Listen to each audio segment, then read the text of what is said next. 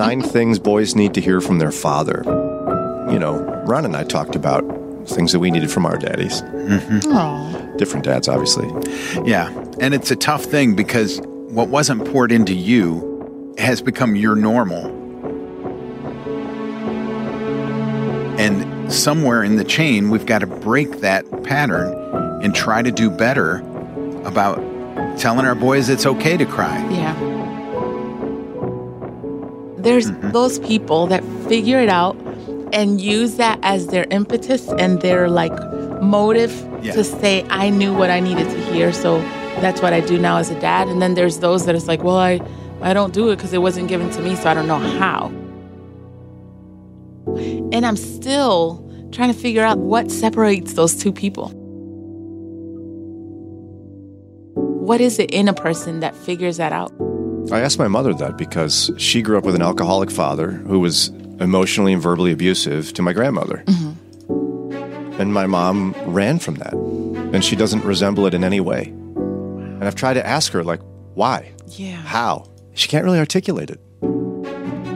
Because I don't think people who end up falling into those patterns of generational sin even do it on purpose. They don't go like, wow, I liked that. Let me do more of that. No, yeah. they don't like it. And somehow they get trapped in it. It's hard to know the answer to that. Have you heard the story of the twins? Both had an alcoholic father.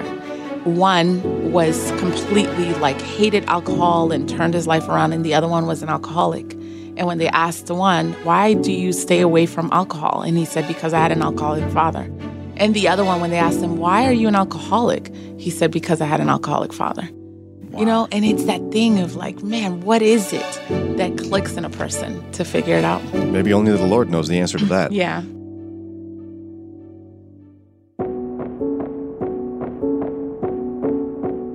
You know what we're about to do?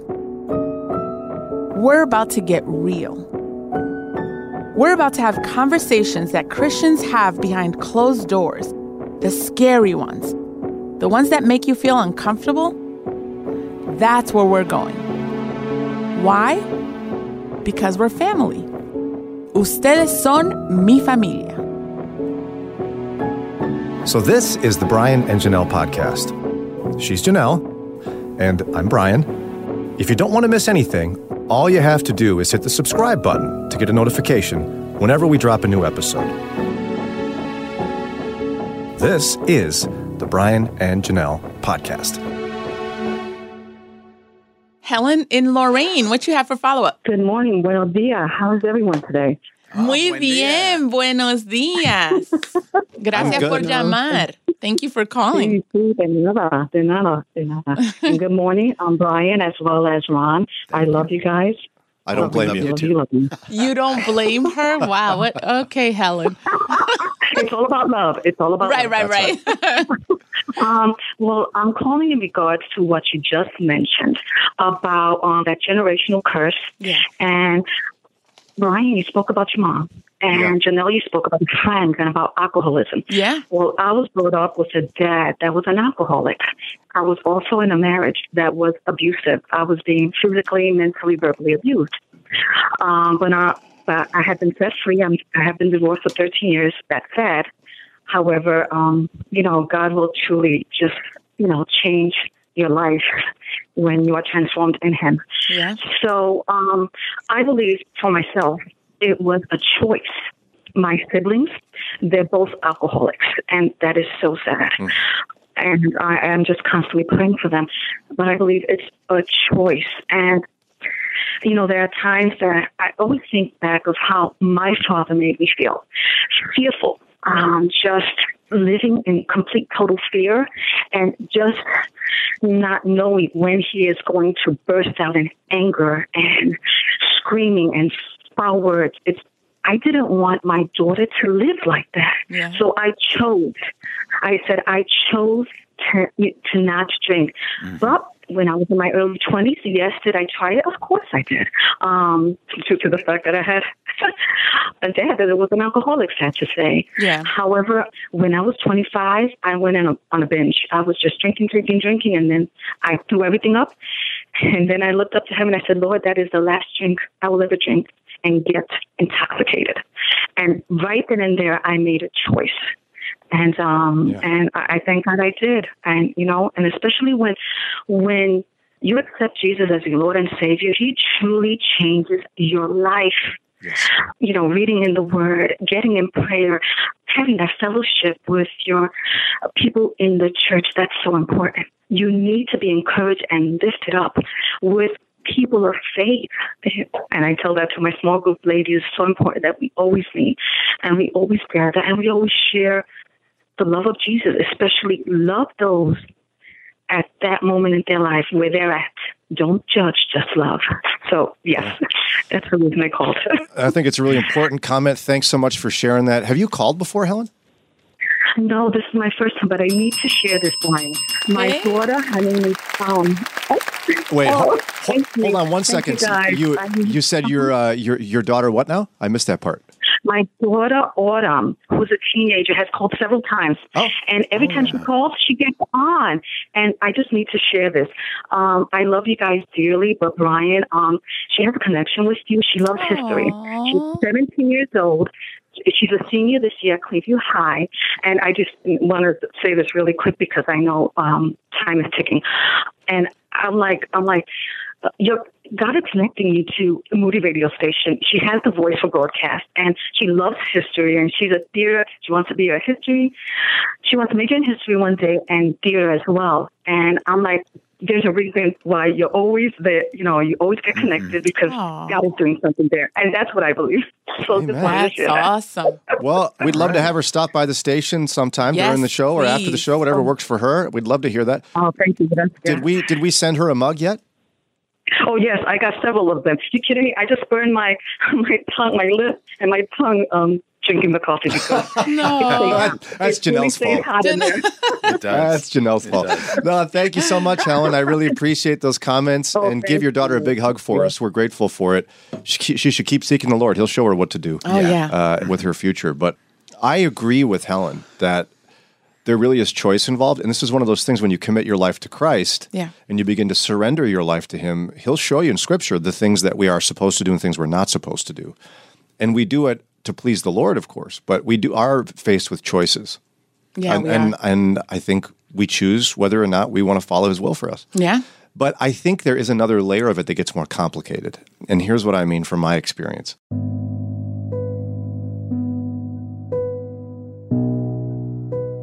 I've got a messed up family story when it comes to grandparents. Yeah, I've mentioned before my mother's dad, who was an alcoholic. Long story on that side. My dad's side, my grandfather disowned my side of the family. And the more I've researched this, which someday I'll share more about that, but I've realized he was completely emotionally absent from my dad's life. And when your dad is totally absent from your life, I'm saying my dad can't remember any times he got a hug. Or heard his dad say, I love you. Or like his dad was totally incapable of it, right? Yeah. Or unwilling to do it, however you look at it. My dad clearly made some choices. But because of the way he was raised, there's limitations in his ability because he's so unfamiliar with what it's like to be a dad who loves a son. See, I'm glad you brought that up because I value the Lord. The Lord has changed me in a lot of ways. But there's more than, if you're a Christian, you just choose and God helps you. He does. He does.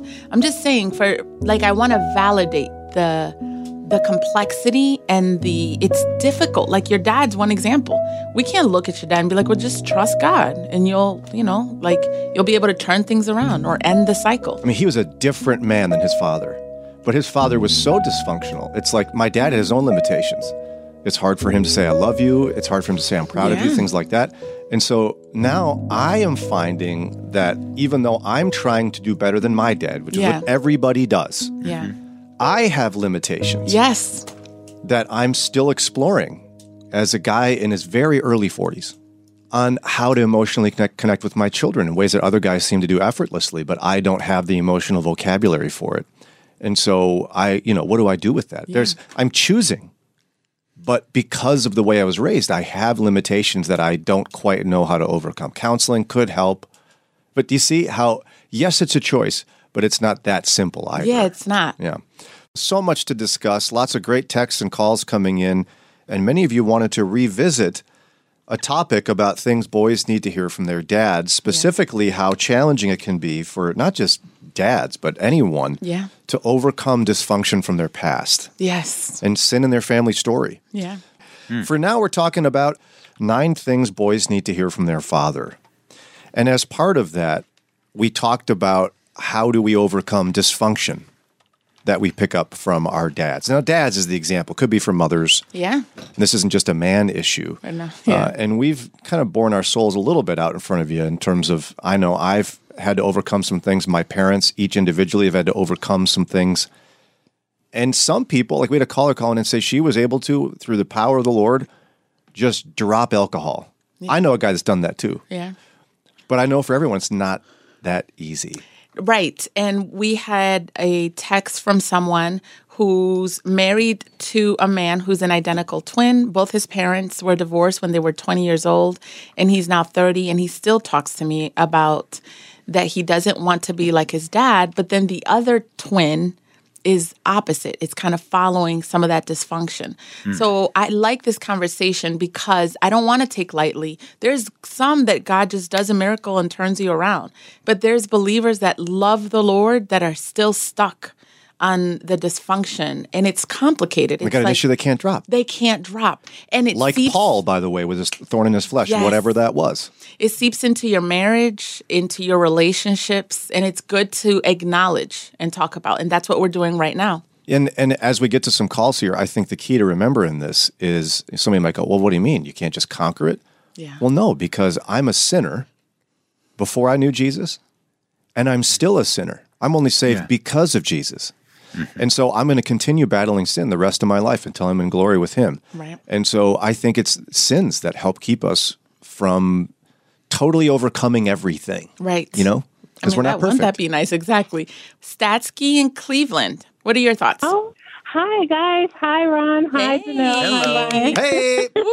I'm Good first. Morning. I want to say thank you, Ron, for your Taylor Ellis story because I'm blind and I have a friend who's blind and she's having a baby, and I did not know they had 3D imaging. So I'm going to pass that testimony on, and hopefully it could bless her. So that was a blessing to me. So cool. But I just wanted to comment on, you know, the fact that we are in a relationship with the Lord, and I think some of the things in our lives are there to keep us close to him, and that when we do draw near to him, you know, more and more, we will walk in the spirit and not in the flesh, and that there's things in our flesh that we may battle with our entire lives, you know, hopefully less than more.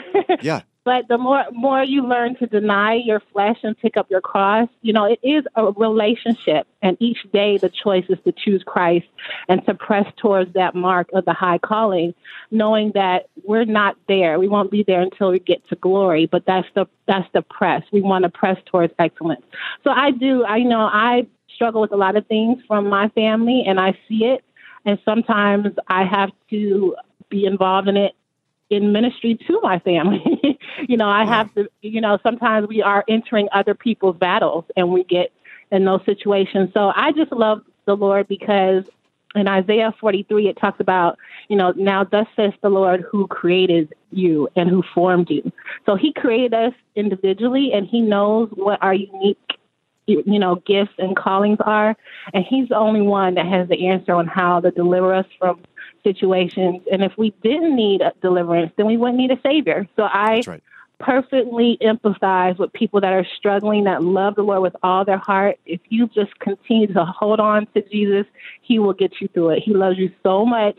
He knows where you are. He'll meet you. He'll walk with you. He'll carry you.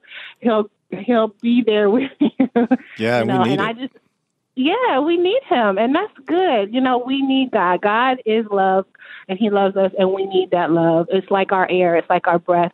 But I just think of the testimony of when Peter denied Christ, and then Christ drew him near to him again. He didn't ask him, you know, Peter, did you read your Bible today? Peter, did you pray? Peter, did you? You know, he said, Peter, do you love me? And I think that's the heart of it, because when you love someone, you will do what they ask you to do. It will, you know, love is sacrifice at times, love does cost. Love can be painful.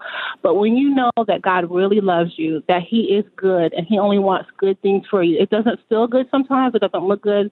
You know, I'm blind. When I lost my sight, that was grieving. I went through divorce, in an abusive relationship, and then through all of that crisis, like I had a 2009 crisis, I recommitted my life to Christ. And I said, Lord, I don't know what's going on, but I know that if you just take me, I'm yours. And he took me. And through all that pain, God was able to do something beautiful. And so I just know if you just trust God and hold on to him, he will keep you. He's going to keep on. He's going to hold your hand on the journey that will only reach him when we're in glory. And I think your story is a great illustration of that. Sorry about what you've been through in life. That's hard, but it sounds like it's bringing you closer to Jesus, which is awesome. Yes, it is. So thank you guys. I love you guys. You guys are awesome in the morning. You're so bright and upbeat. I don't know how you do it.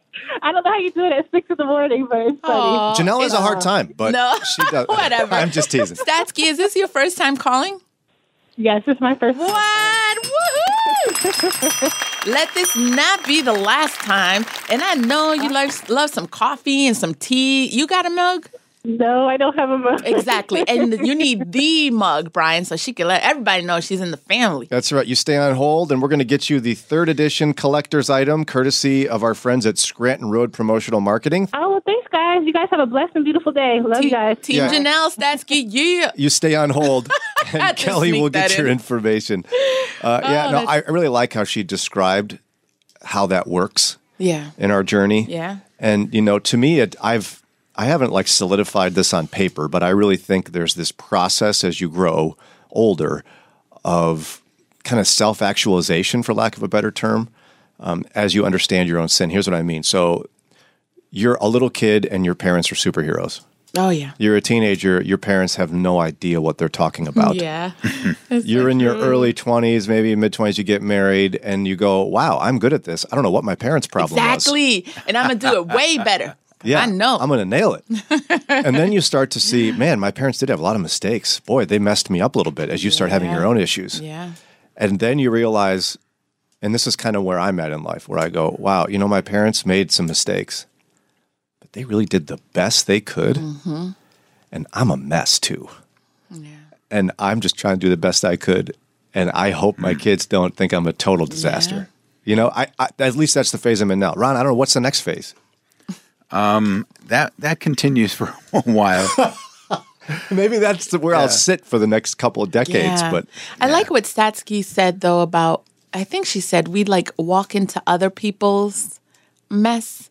And in terms of those people that you feel like, man, you should mature, what's wrong with you, or whatever dysfunctions other people have, you never know how you're intersecting with other people's generational issues and dysfunction, and just being mindful of that. We're all on this journey, and we're all messed up.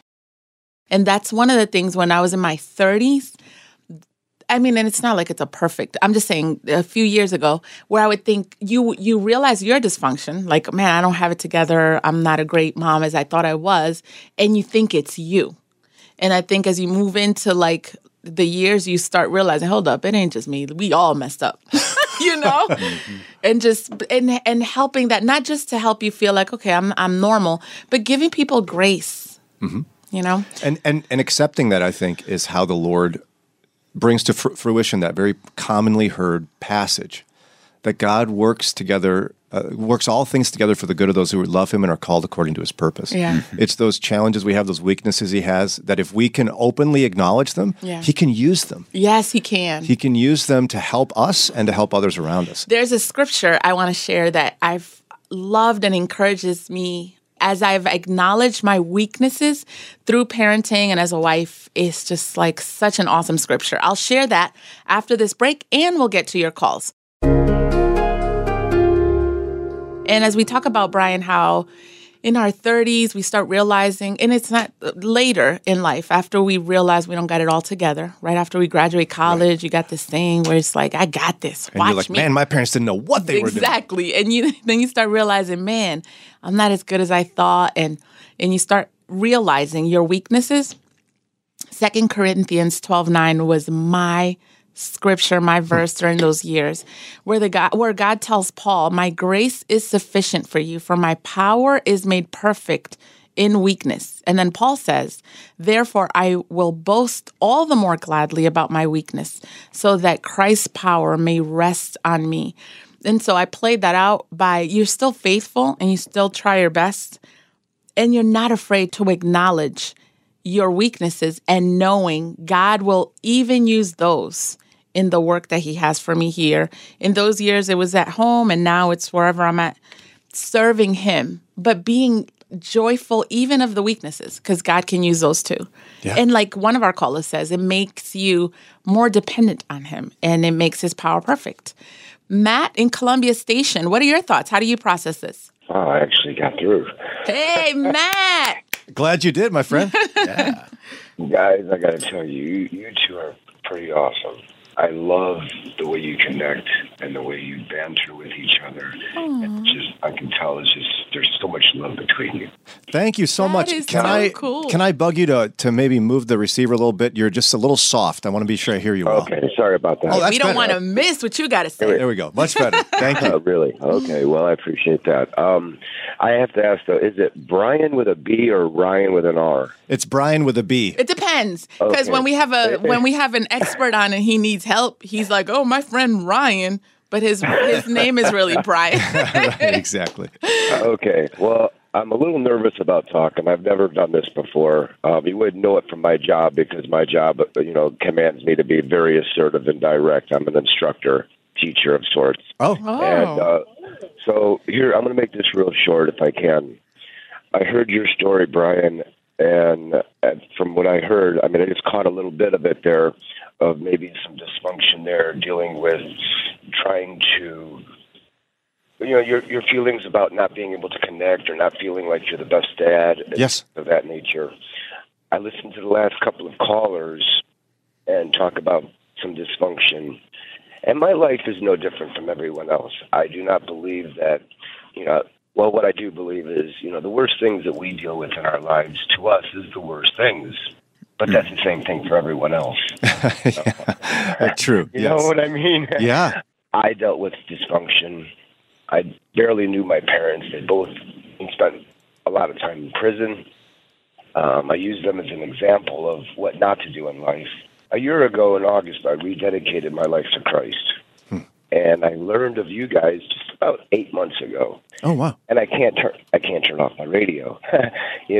I've learned so much listening to Tony Evans and listening to Josh Moody. And you guys have helped to change my life. Praise God. I met a woman, and I married her on March 7th. Hey, congratulations. Thank you. She is the strongest lady. I have 3 children, and friends of mine say, "Wow, what a great dad you are." And I look at them and think, "Wow, are you cuckoo or what?" Yeah, I do the same thing, Matt. People will be like, "Oh, you're such a great dad." I'll be like, "Have you seen me, parent?"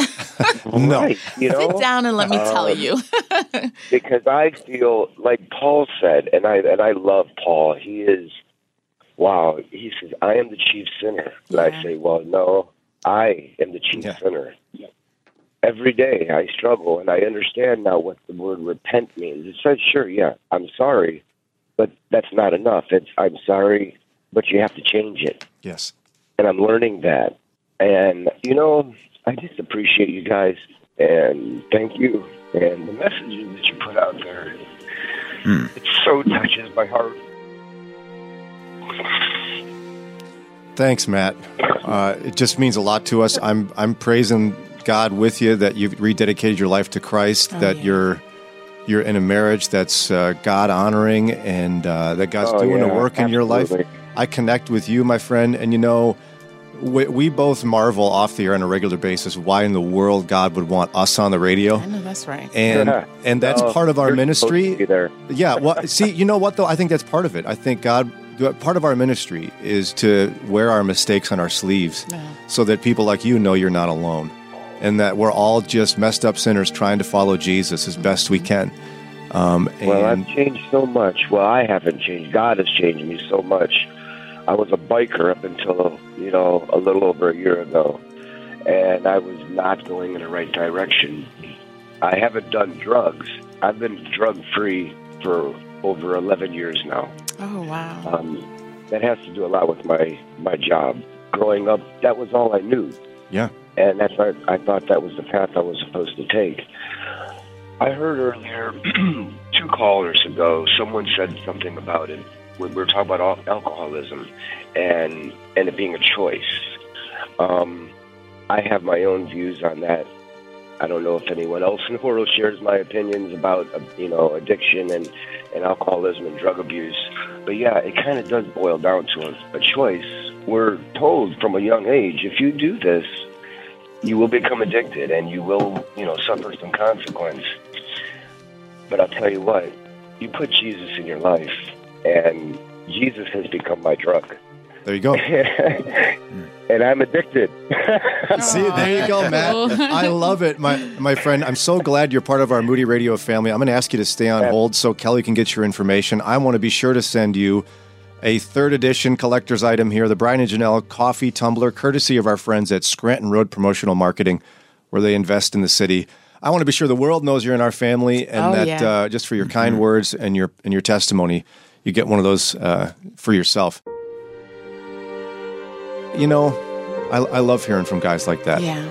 And it's one of those where, some people could probably conquer their addiction in a matter of moments with God's help, but others need to be a part of like Galvanized, Men's Recovery Ministry at Grace Church. Our friend Roy talks about that, where it's going to take a lifetime of having a sponsor and praying, and it's a daily battle, but with Christ, you really can be a new creation. Yeah. Andy in Wadsworth, what are your thoughts? Hi, good morning, guys. Thanks for taking my call. Man, the timing is just perfect. It's just this week I'm driving on the highway, and I don't know what it is, but God stirred my heart. And I'm thinking about my dad. He died when I was 15. My mom and dad were separated when I was really young, so I never really knew my dad. I saw him on the occasional weekends. And after he died, I never mourned the loss of him and the loss of that relationship that never was. I'm driving down the highway, and I'm just bawling, and I'm crying. And God has cracked open my heart. And all this pain that is pent up, it's just coming out. And in that pain, God is saying, your earthly father, you never knew love from him. You didn't know how to be loved by a father, but I can love you. Amen. And I got to tell you, I've never had that kind of experience. I'm still shaken by it. No, but let it happen, Andy. Yeah. I mean, pull over if you need to, just to be safe, my friend. But no, I mean, let it happen. You are not alone. It's a longer story for another day, but I never mourned the loss of my grandfather disowning me. I had 2 grandfathers who rejected me. And I've realized over time that it has helped kind of define some of my major sin issues in my life over the years. And I've had to confront it before I can allow God to into my heart to really heal me in that part. So you're not alone. I still am trying to figure out how to deal with a grandpa who rejected me. Yeah. I get it. So I'm working through overcoming addiction, and 5 months ago I'm listening to you guys, and you have a guy on to talk about Galvanized. Yes. I'm like, I don't know that I really want to do that. And I sat on it for a couple months, and I'm like, you know what, I'm going to start, and it's COVID, so I'm doing it online. And I'm like, I don't know that I really want to do this. And I'm going in person, and now I'm going every week, and now I can't wait to see these guys. And it's changing me.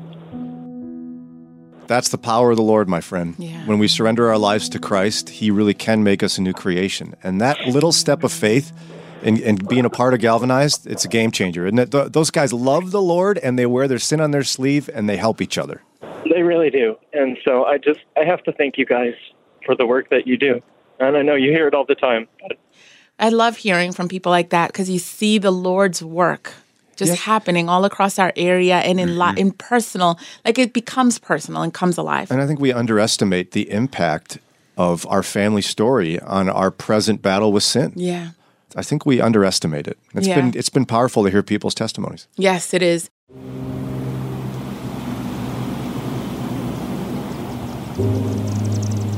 I was abandoned by my earthly father. I tried to call him just to talk, but he never bothered, no response. I didn't ask for much, but what's the cause? Got me looking at myself like something's wrong. Am I from another planet? Man, I don't belong. I had it all figured out, but I was lost. Searching and working for love way too long. I had an obsession making impressions. Like, how good can I perform until I earn your attention? What a lonely road, attempting to fill a hole. Men would come and go, but only one can play the role, and that's my father. And there's no one like him. And I may not like him, but I'm exactly like him. What a reminder. For goodness sakes, I carry his last name. I saw a picture of him, we smile exactly the same. His absence didn't hurt me, but affected me in some ways. And if you've gone through what I've gone through, then I'm sure that you can relate.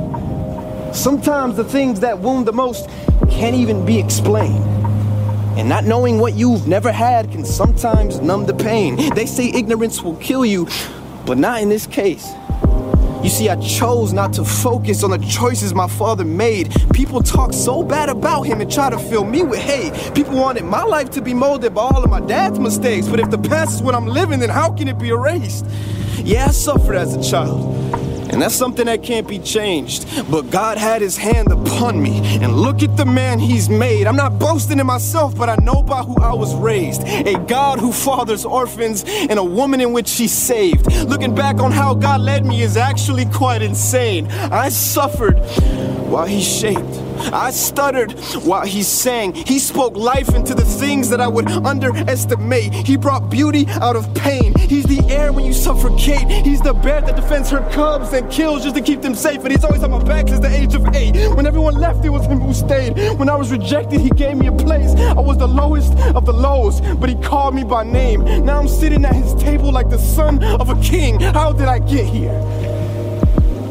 I got adopted by a holy father, though I'm so opposite. Sitting at a table with angels, no, I do not fit in. I did God dirty, and my scars make it obvious. But I'm looking into the eyes of a God who could never love me less, though I'd been a sloppy mess. Yet he sympathized with my weakness, even through all his loftiness. So I opened my hands to receive a relationship I didn't deserve.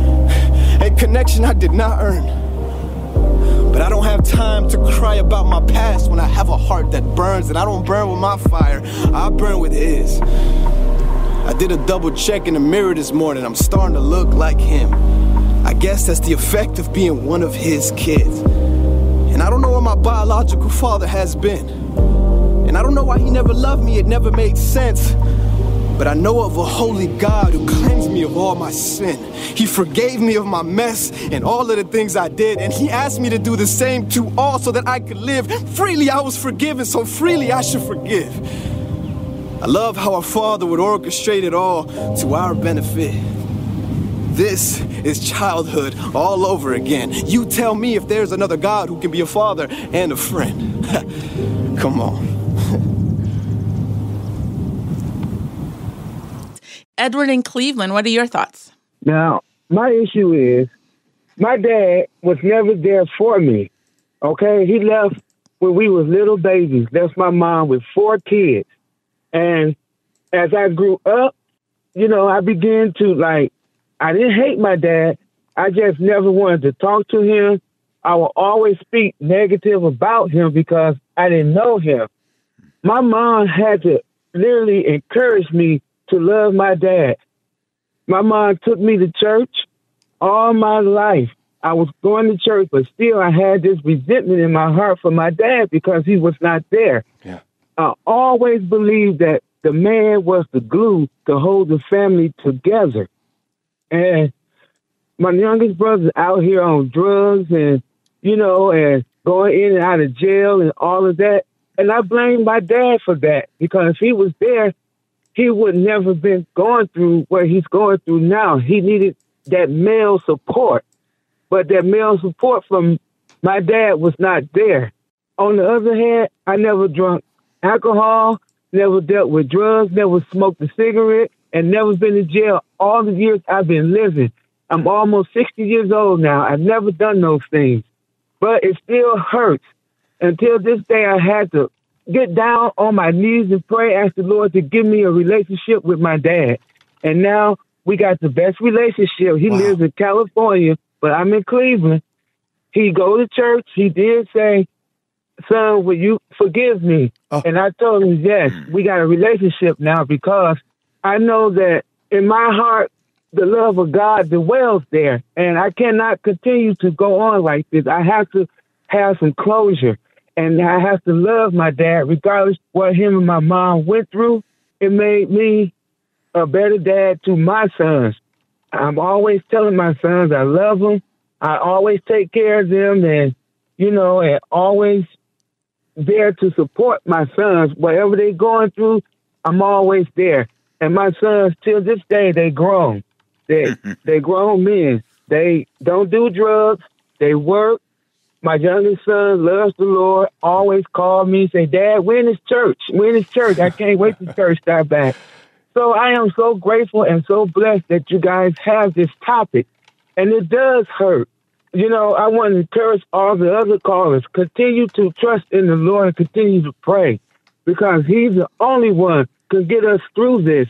And no matter what happens, we all can be a better dad to our kids, even if your kids are grown and you start now. At some point, you got to start with a loving connection with your kids. At some point, you just can't go on without, you know, getting to have a relationship with your kids. Yeah, I know a couple of my friends, they still have an issue and they grown. I said, you got to get past that. You got to allow the Lord to work and mold and shape your heart to love your dad. You got to do it. You got to do it regardless to whether he was there or not. You got to have that relationship before it's too late. Because once your dad passed away, you can't never, ever say, Dad, I love you. I forgive you. Do it while he's still living and develop a relationship with your dad. What a testimony, Edward. You sound like Jesus to me, man, when you're talking about what you went through and how you got there and the way you're honoring your father and loving him. And did you say it's your first time calling a radio station? So it must be your first time calling us too, huh? Right, because every time I call, when they talk about any biblical topics on WCRF radio station, could never get through. And they be talking about topics that I need to address and want to get my point of view, but I never could. So well, now you did, my friend, and you made the show better. The show's better because of you. And since it is your first time getting through and you shared your mess with us, just like we've been sharing our mess. Mm-hmm. It's made the show better. So please stay on hold. Kelly's going to hate me for sending all these mugs out, but please stay on hold. We're going to send you a brand new third edition collector's item. It is the Brian and Janelle coffee tumbler, courtesy of our friends at Scranton Road Promotional Marketing. Powerful stuff. We're up against a break. More to come on this. When we come back, he brought up such a powerful thing that we all know, forgiveness. Mm-hmm. And as we talk about our past and things, just ways you've seen it played out and what it does for the family. Amen. We'll get to that in just a second. We just had a call, Brian, from Edward, where he shared his journey with his dad. And it started off with like the pain of the rejection from his dad and how his dad left his mom. But then he got to like where we should all eventually, hopefully, get to, which is forgiveness. What are your thoughts on that, and how has that played out in your own journey with the two grandfathers you said you have a painful past with? It is a journey. I mean, I think at first it's kind of like the person who looked at Jesus and said, I believe, help me with my unbelief. Oh, yeah. I think it starts that way. I forgive, help me with my unforgiveness. Mm. I know it's not a Bible verse, but I think it's a principle. What does that mean? It means that you acknowledge the hurt. And I think we actually far too often don't apply Matthew 18 to our personal lives. Matthew 18 is designed for church discipline. So when a fellow Christian sins against you, you're supposed to go talk to them about it. Yeah. And that's really hard to do. You're right. I mean, if we acknowledge that, a lot of us, why do we gossip? Why do we backstab? Why do we do all that stuff? We do it because we're afraid to talk to somebody about how they've hurt us. And that fear is amplified with family. Yeah, it is.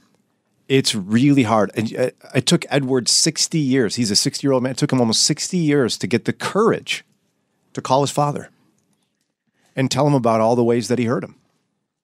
And that's what allowed reconciliation to take place. But it really is I think it's a significant measure of faith and courage to actually do what God wants us to do. That's not always possible. What do you mean? You can't always call someone, or there are times you call and don't get that happy ending that Edward got. Yeah, so what do you do then? I think there's a couple of ways, and this isn't a setup by any means, but I've been thinking about this a lot. I'm working on a podcast series. I've mentioned this a few times. Lord willing, it'll be out in the fall. Yeah. A 5-part series of me trying to figure out how to do just that with my grandfather, who died in like 1993, but disowned my family in the early 80s. Mm-hmm. And that, I've carried that. And I can't talk to him about it because he's dead. Yeah. And so how do you confront that? It's a number of things. I've realized in there that there's been a lot of collateral damage I didn't know about. My grandfather's decision ended up hurting a lot of people in my family and caused some damage that needs to be repaired. But the more I've done it, the more I've had to look in a mirror at myself and realize that the forgiveness I can give to him comes out of how desperately I need forgiveness.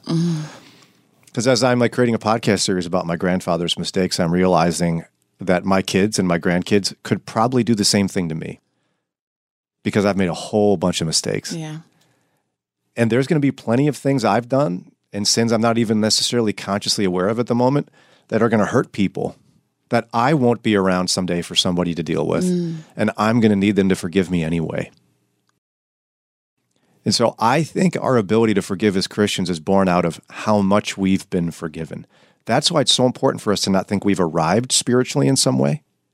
You know, like committing your life to Christ does not erase your future sins or make you somehow supernaturally mini Jesus. Mm-hmm. Paul said he's the worst among sinners, as our friend Edward brought up, and that is so true. And you've got to see your need for Christ.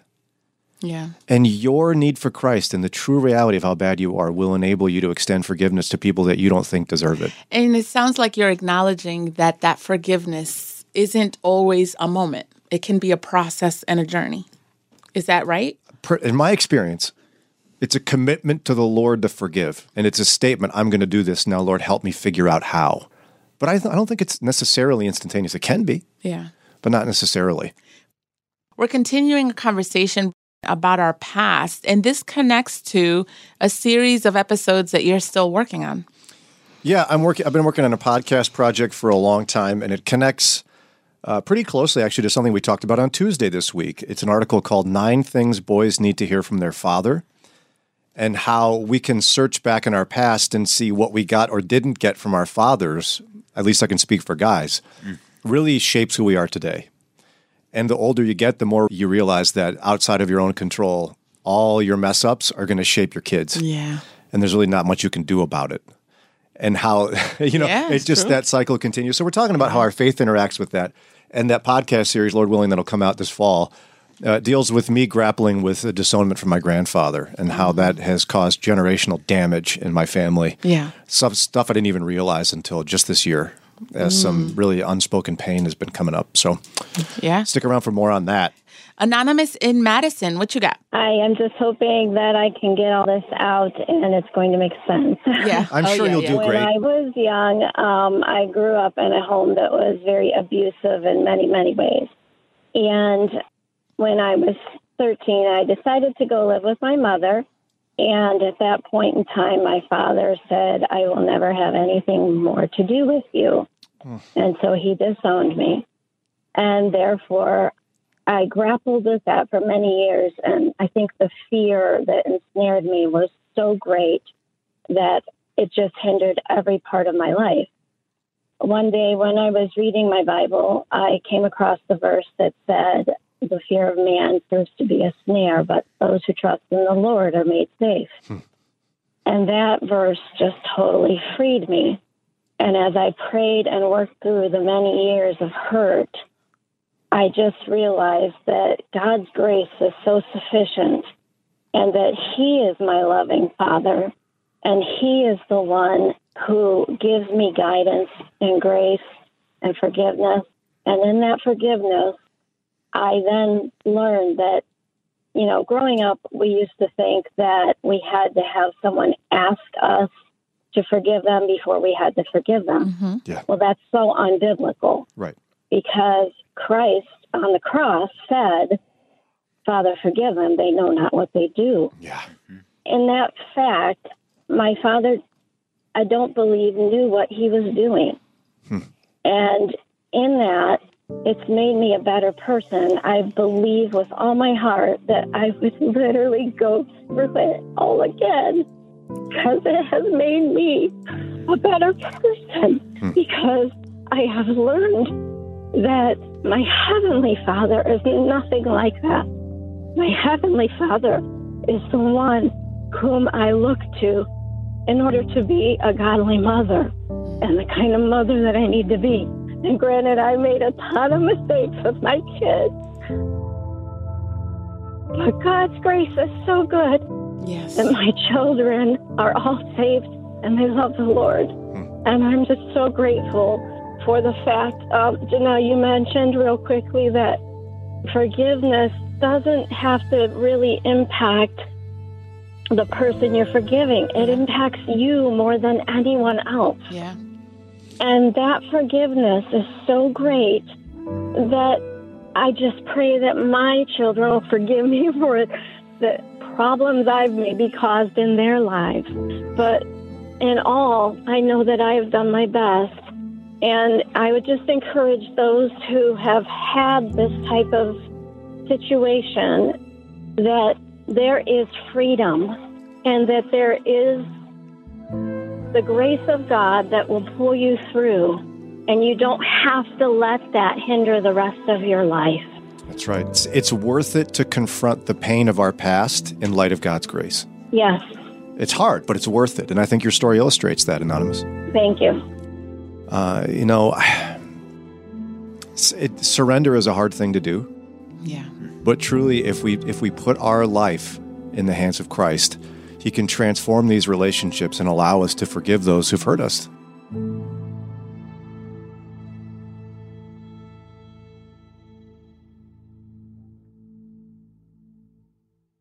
What an important conversation, Brian, because we know that we're all struggling in different areas, and to have God's people come together and just get real and help each other is so important. And for those who listen, especially new believers, it's like a message of like, hey, look, I'm like right at home. Bunch of people with issues, you know? Yes, and this is why it's one of those funny things, like even though I don't struggle with the sin of addiction, I've been to recovery groups before. I went to one recently to speak, and it's like the place I'd rather hang out. Yes. Because you know what they do when they start? They're like, hey, I'm Brian, and I'm, you know, and everybody walks around and everybody's so open about their struggles. Yeah. I think that's how the Christian life is supposed to be. Yes. But what we do instead is we pretend like we've got it all together. And I think that causes collateral damage. Yeah, it does. And it hurts people. Because listen how many people that call in today are hurting. Yeah. Who are carrying around pain that they just need to hear that God's with them and that you're hurting too. That's right. A man texted in and said, guys, I just had this conversation with a guy new in Christ a little over a year ago, and he felt alone. I love AA, Alcoholics Anonymous, for this reason. AA taught me humility and reliance on God. Thank you for spreading this message. And I think I told him about Galvanized and how you've said that too. Like the main point that they get to quickly is I'm broken. Yeah, in fact, I remember when I was speaking at Galvanized, everybody takes turns at the beginning. It takes a while because it was a big group. They introduce themselves by name and their sin struggle. Mm. And I was last. I was in the other end of the room. And when Roy got to me, Roy's like, Brian, you don't have to say anything. You know, I'm like, hey, what? It's my turn. Yeah. Like, yeah. The atmosphere was such grace and love among sinners who need Christ. I couldn't wait to share my sins. I got an idea. You should start a Bible study in your house and be like, okay, you could be a part, but the first thing you got to do, every meeting, you introduce yourself and you tell us what you're struggling with, what your sin struggle is. This is the funny thing about the church. Can you imagine that kind of Bible study? Nobody would show up. That's the funny thing. I got to be honest. What is up with that? You went to a Bible study not that long ago where you ended up quitting because it was like, if you people can't get real about your struggles, I just can't be here. And I've been to Bible studies before where that happens, but I had more time. And I know it takes time and all that. I am not in that season right now. So I was like, listen, y'all, I can't do it, because real ministry happens when people get real. And I love, if you look at Jesus's interaction, that's the interaction with people. Man, he'd be the first one to be like, you struggle with, boom. And he would just see it. And I know he's Jesus, but it just shows us like that's what we should be doing. You know, we're all broken, and let's just get real and get to the heart of the issue, because you got people like the ones who are calling in now. Do you hear the pain and even some people crying on air? People are walking around in pain. And now I do want to throw in one little wrench into this. Somebody might be nervous. If they don't like to share their problems, they might be like, oh my goodness, I have to share everything. No. Guess what? Janelle's got a whole bunch of mess. All kinds of mess, that I don't know about. That she's not going to share on the air. Yeah. She's got a whole bunch of mess that I know about that she's not going to share on the air, neither am I. Yeah. I think we have layers of transparency that are appropriate. Yes. And layers of confidentiality. I don't think you walk in to any sort of meeting of people you don't know and start sharing your deepest, darkest secrets. Yeah, no. But I think we ought to, as Christians, have a consistent air about us of, I'm a sinner who needs Jesus. And if I'm not consistently illustrating to you that I'm a sinner who needs Jesus, I'm not sure I even am fully embracing the gospel itself. I need the gospel preached to me every day, and that's what my disposition ought to be. Yeah. Let's go to Steve in Salem. Hey, Steve, what do you have for us? Well, good morning, guys. My name's Steve. I'm a sinner who needs Jesus. Amen. Woo, you're in good company, welcome, Steve. Welcome to the club. I just wanted to chime in because you guys are just touching on a lot of things that are near and dear to my heart. You know, I can't say that I had a bad relationship with my dad or an abusive relationship. I did have an abusive relationship with another family member, and also some abuse of a sexual nature from someone outside the family. But it was interesting, and I love how much you guys talk about galvanized and the way that those guys work. And I attend a Celebrate Recovery program, awesome, which also is amazing. Yes. And I love the fact that we don't identify ourselves as the issue or sin, because we need to know our identity in Christ. But we do confess, like the way I introduce myself would be close to what I just did. And like you said, Brian, my name's Steve, and I am celebrating recovery with blank, you know, whatever. And I think that transparency allows the new people coming in to say, holy cow, we just went around this circle and all these guys are a wreck. Mm-hmm. That's right. I don't feel so bad about sharing. Mm-hmm. That's right. Mm-hmm. But the one thing that you guys touched on was about the forgiveness and the amends, and how sometimes we can't even do that. And also, I think, Janelle, it was you that said sometimes people aren't going to receive that or even listen to it. Yeah. And it's so important for us to understand that amends or asking for forgiveness is for us. And I think you said that as well. But yeah, the thing is, when we do that, we have to expect nothing in return, because we have to get to the point where we understand the power of God is at work in our lives, and that we have come to the point where we can tell that person, look, what you did, it hurt me, it injured me, but I forgive you. Or on the opposite end of the spectrum, I am so sorry for what I did to hurt you. Yeah. And sometimes they may look at you and say, I don't accept that. But we have to be willing to do our part regardless, and show that Christ is working in us, so that maybe somewhere down the road they're going to say, you know, it took a lot of guts for that guy to come to me and say that. That's right. Yeah. And I'm just very appreciative that you guys are just staying on this topic, and it's just been a joy in my heart to listen to the calls this morning.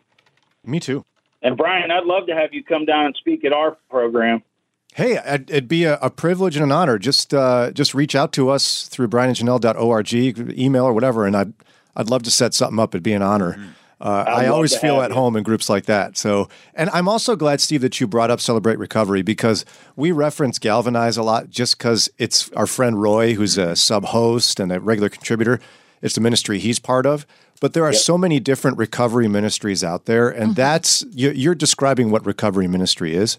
And I just feel like if Jesus were here right now walking around, he'd be hanging out in those meetings, you know? Yeah. This is what they feel like. So God bless you, Steve. How long have you been in the Moody family? Oh, about 7 years. Praise God. Glad you're with us, brother. Yeah. Don't you be a stranger, okay? No way.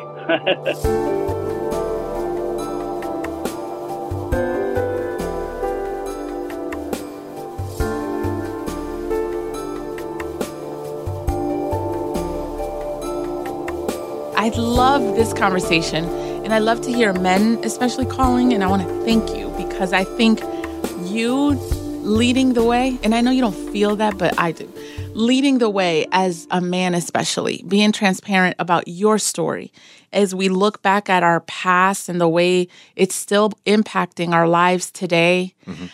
I'm very passionate about stories, and when I converse with people, that's what I seek is people's stories, and I think that's why I get super personal and super intense, because I think it explains our present, and we all have a story. We all have that past we're still carrying, and I think we're mostly not honest about it, or sometimes we don't see it. Like, we don't see the connection, ways we struggle today and how it's connected to your relationship with your mom or your relationship with your sisters or whatever it is. So I'm glad that you're doing it because off air, we were talking about how the church struggles with this. And I'm not even talking about four walls. Believers struggle with this. And it's a way of you saying, remember how you talk about the gospel and how your pastor, any sermon, he seeps in the gospel. There's always, because the Bible, that's what it is. All stories, it's about the gospel. It's about Jesus. Right. We should be walking testimonies, and the gospel should just be coming out of us all the time. And what a way of doing it than to be honest and open and just forthcoming with your story and your mess. That's right. It's a constant opportunity to share what God's doing, what he's done, how you're still depending on him. So I don't know if you figured it out, but I don't get, like, that should be the first thing believers should do is being transparent and sharing their mess and their stories. It's pride and it's bad theology. Some people believe that when you give your life to Christ, your life will be perfect because they maybe watch too many Christian movies or something. Yeah. But that's just not how it works. Right. At all. Yeah. I still need Jesus as much today as I did yesterday. Now I'm striving for holiness. I'm trying to be better. Yeah. I think I'm better than I was. But the more I learn about God, the more I realize I'm a mess. Yeah. Yeah. And you have that feeling of, like, now that you say about pride, don't you have the feeling sometimes where you're like, seriously, I'm still dealing with this? Yeah. Oh, on a regular basis. Yeah. No. And this is why, again, all this was brought about from a Tuesday discussion, as we're talking about an article. It was 9 things boys need to hear from their father. Yeah. And that took us down the road of looking at realizing our dads did the best they could. Oh, yeah. For the most part. And learning that usually their dysfunction is a product of their dad's dysfunction, is a product of their dad's dysfunction, and you can trace it through generations. Oh, my goodness, yes. And we will all have them. As a mom, I'm doing the best I can, but I'm realizing there's stuff I'm doing that's going to make my kid call the Brian Janelle Morning Show, hopefully not, and be like, 20 years from now, my mother, whatever it is. I told you the story about my dad decades after I left my house, and a few years before he passed, he said, we were in the car, and just out the blue, he's like, you know what? I know I could have done better as a dad. Now, I've never heard that tone. So just when he started, I was like, where is this going? This is crazy. And then he said, I could have been more emotional. I could have been more connected. But he's like, I just didn't know how to do it. That was so awkward because he felt so vulnerable. And he was just like, my dad never did it with me. And I never knew how to do it. Like, I saw the little boy in him where he was like, he's trying to figure stuff out. You don't see that when you're a kid. What did that mean to you, though? You said it was awkward, and I'm sure it was, but what did that mean to you as his daughter? The acknowledgement was powerful because you feel it, the lack of connection. But then you wonder, does he care? Does he realize? Now, my dad was amazing, and he was married to my mom till he passed, and he was a great provider. But, like I just said, we all have issues. So the acknowledgement of that area, I see it. 2, to say, I wanted to do it. I know that's so simple, and it's like, duh, Janelle, you should know that. That mattered that he said that out loud. Like, I wanted to be more connected emotionally. Because dads look all big and like they got it all together. And so when you don't have that, you're thinking that they're good. So he said that, and then connecting it and saying, I just didn't know how. I saw a lot of humility, and it helped me with forgiveness and understanding him. And it kind of put us at level field, like, man, we're all figuring this out. But see, and this illustrates to me the two layers of transparency and how important they are.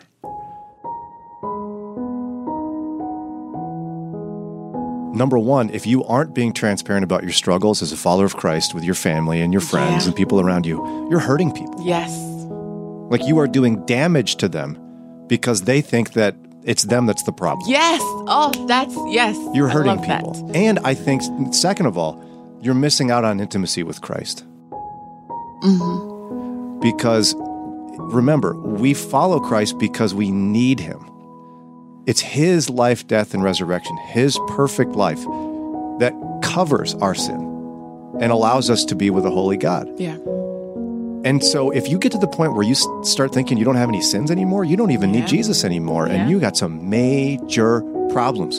So the more you're able to openly talk about your struggles, the more you're reminded of your need for Christ, and you get his peace and his joy in knowing he died for you in spite of all that. Yes. I mean, just this week I got together with my pastor, because I'm dealing with something that's been a real challenge for me, and I felt alone in it. His response of empathy and shared experience was a game changer. It was helpful to know I wasn't alone. Yeah. And I would have never known that if I wouldn't have brought it up. Yes. Have you ever opened up like this with your child? Because you don't have to wait till they're adults. Have you ever said, man, I know I'm not doing such and such, but I don't know how to do this? A couple of times. I put my arm around one of my kids after I'd messed up, and I said, I know I drive you crazy. I just want you to know I love you, and I'm doing the best I can. Mm. But, I've had other situations as well, but here's the hard thing about it. Since you're with them since they're babies, and you watch their intellectual development, there's certain times you don't know if they're ready for hearing those things yet, and then by the time you realize they're ready, it might be almost too late. It's not ever too late, but... Like, it's hard to know. Time passes. Life happens. And those powerful moments of reflection and vulnerability in front of your kids just seem to slip by. Yeah. Is it okay if your spouse sees it and your child expresses a concern for you to kind of hint at it and say, listen, he's figuring, like, let's say as a mom, he's figuring stuff out and, like, speaking for? I think if you do it privately and lovingly, yes. But a lot of us haven't dealt with our junk. Yeah. I wish you taught me something good before you left. I wish you gave me a tight hug and held me against your chest. You could have said goodbye, kissed me on the head. You could have written something nice that later I would have read. I would have loved to learn none of what you did. I've messed up, actually, quite a bit. I've made choices that put me in holes that I could never dig. I've paid bills that made me feel like I really got no chance. I've treated ladies wrong, man. I have been a pig. I've broken hearts like a bear just stepping on a twig. You left your 4 boys, yet always sought the chicks. I wonder, is it hard to look at the faces of your kids? Did you leave because we remind you of the man you could have been? Perhaps to think of us, you must face your greatest sin. Maybe you have tried to live a life where you forget. But then I write you another poem which makes you think of us again. I'm sorry, but I have questions that I've had since I was 10. Issues that have followed me all the way to 26. And I didn't write this poem to point out all the crap you did. I just want you to be aware of how my life is being lived. These days I get excited when I think of my own kids. But then I panic because marriage is a step I cannot skip. I've heard stories of how you broke the hearts of wives that you were with. Then I think of who I've hurt and I swear it makes me sick. I've seen that children learn a lot through the absence we permit. You didn't guide me by the hand, but still I followed in your steps. Without God, I can't imagine the type of man I would have been. Without God, I can't imagine where on earth I would have been. I just pray that you find God the same way your son did.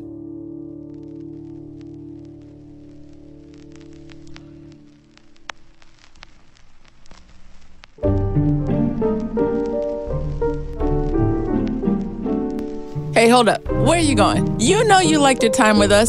You want more. So look down, hit that button right there, subscribe, and you'll get updated episodes, and then you can hang some more. And guess what? You can help us. How? A 5-star rating. You can also hang with us live weekday 6 to 9 a.m. Interact with us, talk with us, download the Moody Radio app. Or at brianandjanelle.org. And we don't put all this together all by ourselves. There's some great people behind all this production. We want to thank Ron Eastwood, Kelly Ryder, Paul Carter, Mike Reynolds, and our awesome and fearless leader, Josue Villa. And finally, this podcast is a production of Moody Radio in Cleveland, a ministry of Moody Bible Institute. Well, Brian, that's a wrap. Yep.